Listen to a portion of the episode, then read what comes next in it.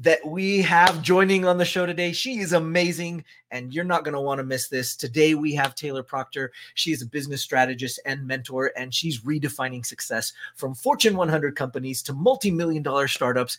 Taylor empowers high achieving leaders to dominate their industries. She hosts the podcast Get Good at Business, inspiring women worldwide we are so lucky to have her and i can't wait for her to tell us her story glean some wisdom wisdom from her and uh, and just share the stage with her. She's awesome. Guys you're not going to want to miss this. Let's cue the intro and jump right in Listen, there's a lot to learn when growing and scaling your business. That's why we created the Business Choreography Podcast, where we talk about choreographing your marketing, operations, and sales into dynamic systems that increase your revenue and your impact. We'll explore solid business principles and discuss all things that make businesses dance to success with clarity. We'll help you figure out where the holes are in your business and what you can do to fix them. Think of us as your official business choreographers, aka your insider growth strategists. Remember, your choreography matters. Welcome to the Business Choreography Podcast. Taylor, welcome to the show. Hi, thank you so much for having me. Absolutely. I'm so excited you're here. We have had a great opportunity to chat and discuss business and the game of business. And we both love it. And we both have had some fun time sharing some of our war stories and battle wounds and successes. And uh, I'm so excited to share that with our audience today and have you on the show.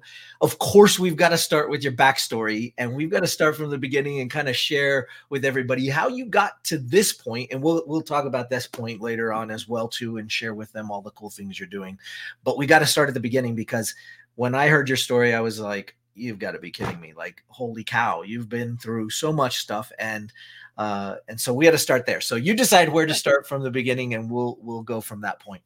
Well, I was born. No, just kidding. so uh I have about 15 years, well, 15 years plus uh, experience in operations, leadership, strategy, and marketing in the corporate world. And so I have been in, I had been in the corporate world for an extremely long time, at least it feels like it. And in that, I've had all the all the experiences, the full gamut. I've worked for in-house marketing teams and grown and developed those. And I've also worked in an agency setting. So I've had the opportunity to work with a variety of different and amazing clients. And while I was working the corporate life, I also went and got my life coach certification. And so then I started coaching people on how to be happier. So I classified myself as a transformational happiness mentor. And I worked with individuals to help them be happier in their lives by establishing happiness habits and equipping them with tools in their toolbox to really set them up for success. So, as that was happening for about two years in conjunction with my corporate life, I had so many amazing clients, but I started to see the same thing over and over and over again which is an amazing thing, which is that my clients would come to me and they would come to me on a scale of one to 10. They usually had a two or a three in their happiness. And by the time that we finished working together, they would end up in sevens, eights, and nines and consistently. Like I have clients who I still talk to now four or five years later, and they're still in those high ranges every single day. So we really were able to transform their happiness levels through developing quality habits, etc. But by the time that we finished working together, which was in a 10 week period, they would say, you know what, this was so amazing. It was incredible. My whole life feels like it's completely different. The only thing that I really wish that I could adjust now is to be a little bit better at my business.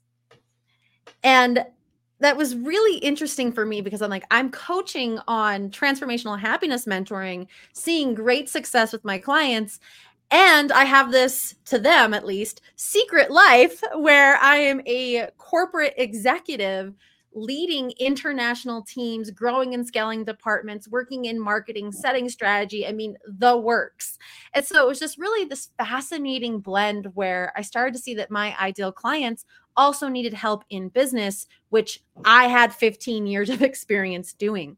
So I started to shift my business to from happiness mentoring to business coaching with the foundation of to be successful in business, you still have to have good attitude, good mindset, positive and happiness habits in place, and all of those pieces. But then also the business aspects of the marketing, the operations, the leadership, and the strategy. Oh, so yeah. that's really how things shifted and evolved to the point where now I work with business owners of all sizes. You kind of recommended it or suggested it in my bio and intro. I work with business owners all the way from coaches who are just starting out to business owners, small business owners who have been in business for three to five years, all the way to what I call enterprise startups, which are these businesses that are between one to three years old and are usually in the tech space that are already valued in the millions so they're that enterprise level but still in those startup phases and just had so many incredible opportunities to work with so many wonderful entrepreneurs and really help them elevate and scale and get good at business. Right right. I mean there's so much there to unpack and I, and and uh, i know you skipped some important parts so we're gonna go and i'm gonna dig them out because yeah let's do it. to chat with you already and so i want to dig out a couple things. One uh, is something you and I chatted about before was just how did you make the decision to jump from corporate into doing your own thing? And that's a pretty big jump, and for a lot of people, they're they're afraid to make that jump. So how'd you do that? Decision. no really what it was is that i really loved my corporate career. I loved everything that i was doing. I had incredible clients. I mean i've had the opportunity to work with brands like google stanford university johnson johnson and so many more and had the opportunity to grow a department from zero to 30 employees to from one service to five from one language to five and from one location in where I'm at, which is Salt Lake City, Utah, to two locations, the second one being in Edinburgh, Scotland, where I got to live for six weeks and set up our EMEA team. So I really loved my corporate career. But I found that it started to feel a little bit limiting in the fact that I felt so expansive and felt like I was making a tremendous difference for business owners when I was coaching them. And of course, I was running in tandem. And so I didn't really quit my corporate career until I felt like my business was on stable enough ground that it would be able to succeed beyond the safety net of corporate. But really, it was this ripple effect. In the corporate world, the way that I would the way that I would get meaning from it, if you will, is that I knew that I was helping people and my team members in their careers. Right. Right. And I knew that I was making a difference for these behemoth companies that were my clients. But working with small business owners, entrepreneurs, enterprise startups, right? They all have this need to get good at business and also this desire to transform and leave an impact in the world. Right. And granted, working with a brand like Google definitely has an impact in the world, but they're already established. They know business. And so it was really about providing a service there. But when I work with business owners, it's really about helping them step into the next levels of who they are. And that has a ripple effect that changes the world. And so I was really drawn to that. And so when the time came to make that decision, I was definitely ready and had the clientele and the support system to move into that. Additionally, I had worked with Google and set up my team, and then I moved to a different company. And sometimes you need those little pushes. So when I moved to this different company, I was there for about a year and three months, a year and a half. And in that, it was very square peg, round hole. It was the first time in my life that I hadn't mm. been and hadn't felt successful. And I tried for several months to try and figure out what was going on. Well, in the meantime, I'm like loving my life as a coach and helping entrepreneurs grow. And I just couldn't quite pin what was going on. And then I talked to a a coworker actually reached out to me and said, "Hey, I was and I was in C-suite, um, VP of marketing, and the only other executive hire was our CEO. Everybody else was at VP levels. So essentially, executive team." And she's like, I don't, I know you might not be able to talk about this if because you're on the executive team, but I am really struggling. And she listed off about 15 different things that I had also been struggling with. And so it was like, okay, it's not me, it's the culture and it's a pattern. And so that really helped me understand where I had the most value, what I truly valued, which was impact and connection and growth and i wasn't getting that in that in that company. And so I was really able to make the leap when I had things stabilized and I knew where I could really thrive, but also I knew I could make the biggest impact by shifting over to working for myself and helping other business owners truly get to where they need to go. Yeah. Yeah. And and it's such a interesting journey. I hear a lot of people talk about moving out of that and a lot of times they're moving out of corporate because they are bitter and they're mm. angry mm. and they're upset about how they've been treated or how the organization is going or the culture or whatever and then they take that anger and sometimes they take it into their business and you're like it's not going to quite work the same but right. um but it sounds like your transition was a lot a lot uh easier going than that and uh and that's probably where you can help so much on both sides of the fence is that you can see uh, the benefits on both ends, and that's fabulous. Uh, you talked about note that I already I had a I had my coaching business for several years, right? So it wasn't like I was oh I don't like this company I'm just gonna go into business. No, it really was that they were in tandem right. the whole entire time, sure. and there was just enough of a push where I was like, you know what? Yeah, I think where I truly can thrive and where I will be best set up for success at this point is to move into working for myself. Wow. You know, you you've done and and have experienced so many different things. I know that uh, when we met, we talked a lot about the fact that you are also into investments and investing in companies and being in that space. Uh, can you talk to us a little bit about how you got into that space as well? Because not only do you help people with their businesses but you also run your own business and you're also investing. So uh, can you share a little bit more about about the investing side yeah. So a lot of the organizations that I work with in what we would call a fractional executive role, which is the consulting component of my business, working with those enterprise startups, oftentimes I look at those and I see their propensity for success. And so as I'm coming in as a fractional executive, of course, I'm getting a paycheck, I'm getting a salary, if you will. But in that, I also look at how I can have a little bit more skin in the game and really help this company grow even further. And so, in that case, I have invested in a couple of companies as well as uh, have sweat equity in another company. One, the sweat equity is amazing too because you're getting a salary, you're working in it and you're also helping it get to the point where your investment of that sweat equity will pay off and in that case the, the company is looking to sell for a billion dollars that is with a b uh, in three to five years already working with a mergers and acquisitions broker and so my ownership in that could equal uh, $10 million or more and so by working in that organization being a fractional executive as well as investing, I have a better hand in helping it actually achieve those goals and my investment paying off. Uh, I also, my husband and I also have an investment property in Puerto Rico. That's a little bit different. It's not um, a business. Um, it's not a business investment. It's a real estate investment. Uh, but uh, yes, my husband and I are invested in about two companies right now that we both have. We both see the propensity for them to succeed. Yeah, I love the uh, the idea there that you presented so slyly and casually and and I want to bring it out a little bit is that there that you've been putting sweat equity in in, in some instances.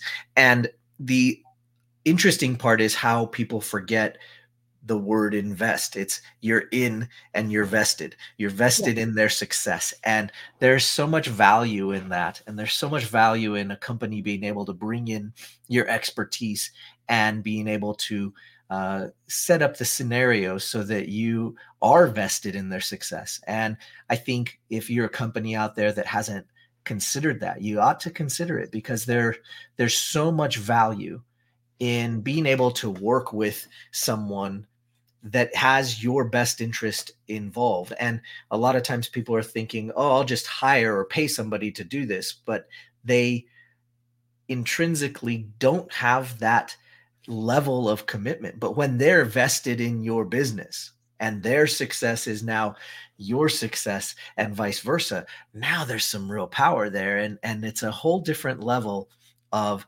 people investing in your business. So those of you listening out there thinking, well, gosh, I, I could never do that. Actually, that's not true. It's not true. You might be able to do it. So I want to digress for a second because you and I share a lot in common in that uh, we we've spent a whole lot of time in the personal development space, and I love the piece that you said earlier about helping people be happy. And yeah. I love that you put it on a scale one to 10 and you're like, they were the two or three. And I, I just, I, I really appreciate that approach and that idea. In fact, uh, couple years ago, I saw a documentary about the schools in Finland, and their whole focus is on teaching their students to be happy. And I, I want to dig into that just a little bit. Like, why is it so important that we learn how to be happy? Like, what what went wrong along the way that so many people in the U.S. specifically are just they suck at it they, they honestly i mean those of you listening you might have to think do, do i suck at being happy? Like but like what do you what's your take on that? Why why are people needing that help and needing that perspective on learning how to actually do it on purpose? Yeah so several of my previous clients they had bought into the societal checklist for happiness. Okay. And i'm sure as soon as i start listing them off you're gonna be like yep yep which is, and we've seen it, right? Which is the societal checklist for happiness includes okay, so you're going to go to college and get a degree, and then you're going to find find your spouse, and it doesn't have to be in this order. It's just a checklist to check off, right? You find an incredible spouse, and then you have kids, and you buy the home, and you get the toys, and you've got the great paying job, or maybe you go into entrepreneurship and you've got a successful entrepreneurial journey in that corner office, and you have the boat and the RVs and the toys, and everything should on the outward because society said these things will make you happy should make you happy. And inside, you're going, I don't know what I like. I don't know what I enjoy. I just feel negative all the time. I just, I feel like I should be grateful for what I have, but like I just feel dead inside. And so, what I have found is that we have been told what will make us happy is if you boop, boop, boop, boop, boop, check those off on the list. And in that, we're not told how to actually be happy for us. And I often would get asked, you know, what does happiness mean? Well, it's and it's individualized. What happiness means to me doesn't necessarily mean what happiness means to you, which is why that checklist doesn't work. but also, it's this look at I once believed in my own journey to becoming a happiness mentor, uh, I once believed that happiness was inherent which means that everybody is naturally happy. And therefore, if I am not, something is wrong with me. Right. And since something's wrong with me, how do I get happy? Well, society says that I need to do these things and I'll be happy. So I'm going to go full in and do those things. And I found that a lot of my clients had those same beliefs and that same, let's climb that checklist, let's climb that ladder, if you will. Right. And then we're unable to establish happiness for themselves. So, what we would really look at is how do we establish happiness habits? How do we do emotional awareness and clearing? How do we set ourselves up for who we want to be and how we want to be as a person? And we would do consistent daily work building up habits that allow you to actually be more on the happiness side. Now, I think the other piece of this is once you know that happiness is not inherent, but it's a learned skill, that changes the game because you can learn that skill and then you can have it for the rest of your life, which is right. incredible. But also most people live like there's a pendulum, right? It's you've seen those those little balls on the desks that like go back and forth way back in the day. So imagine that you're in like there's a pendulum, right? Most people let's say there's a negative side and a positive side most people will live in the negative side and instead of going all the way across they'll just go boop boop just in slightly into the negative just kind of bouncing back and forth in this negative zone if you will. And then you have something good happen like you got married.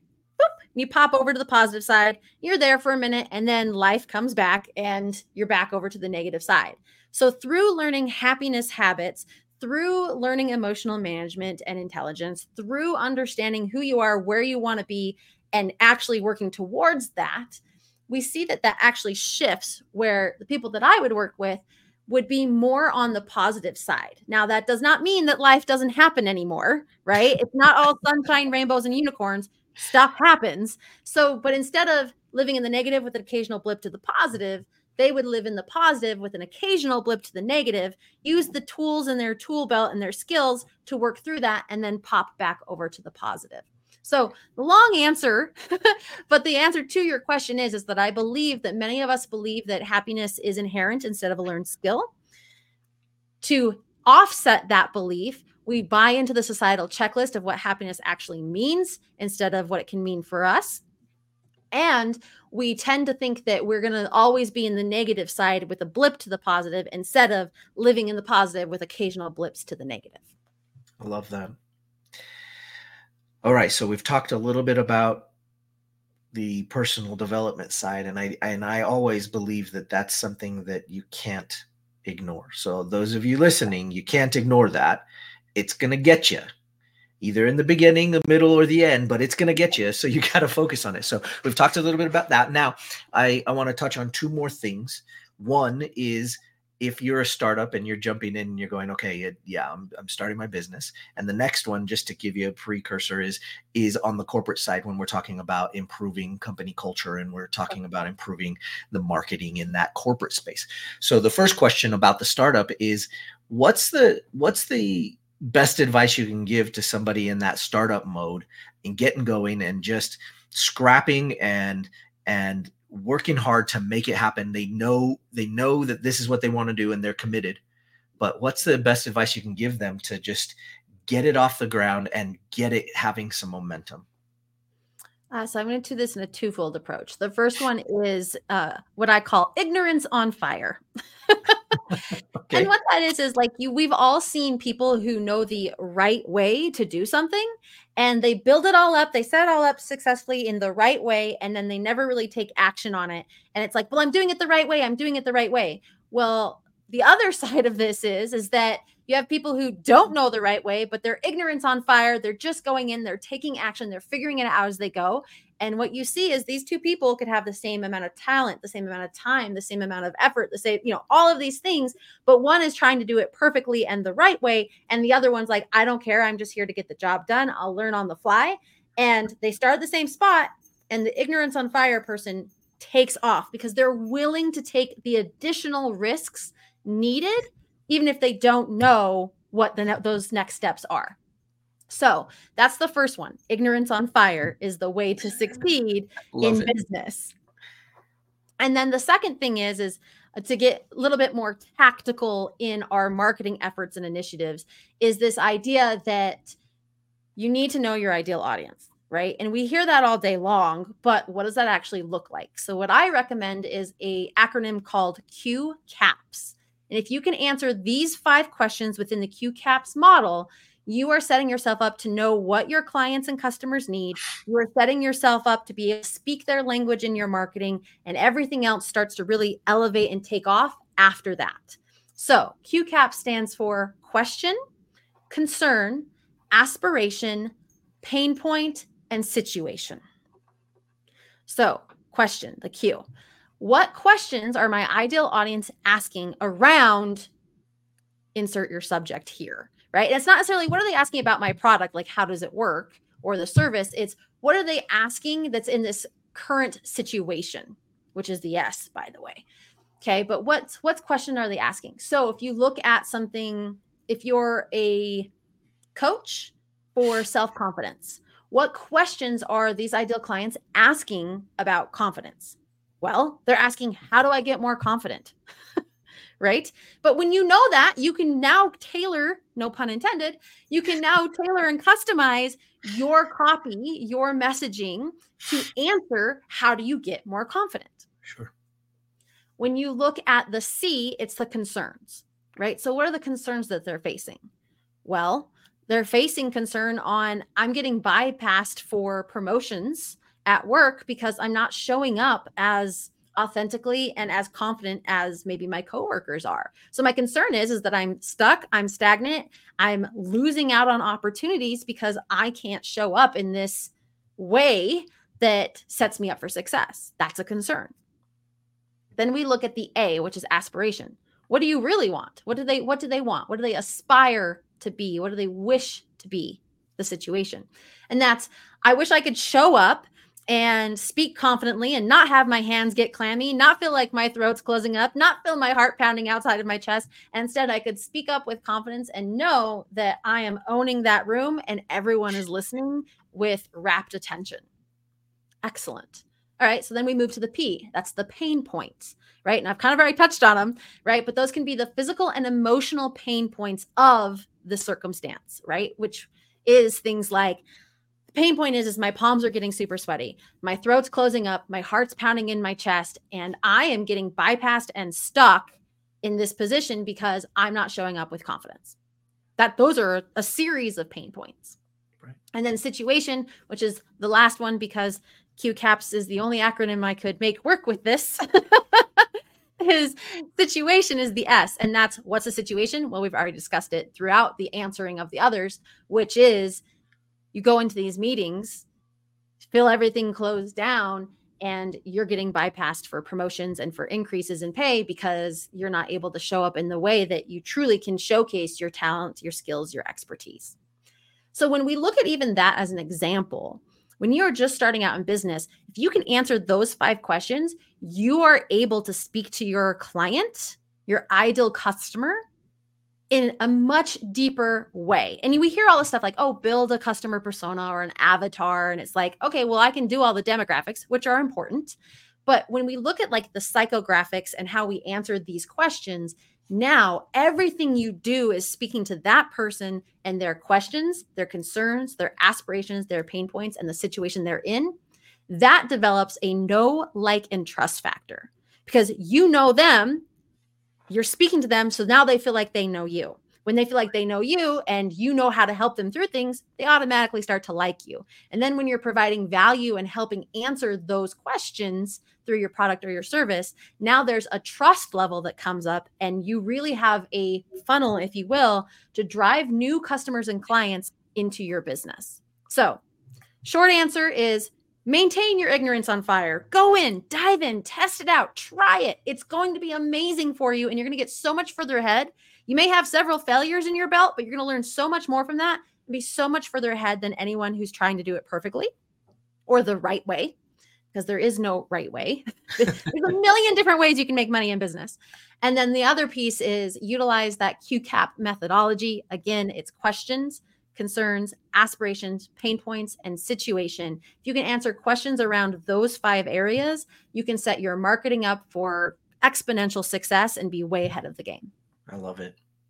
So, in regards to the corporate side, I, there's about a hundred thousand things we could talk about there. But let's talk about culture.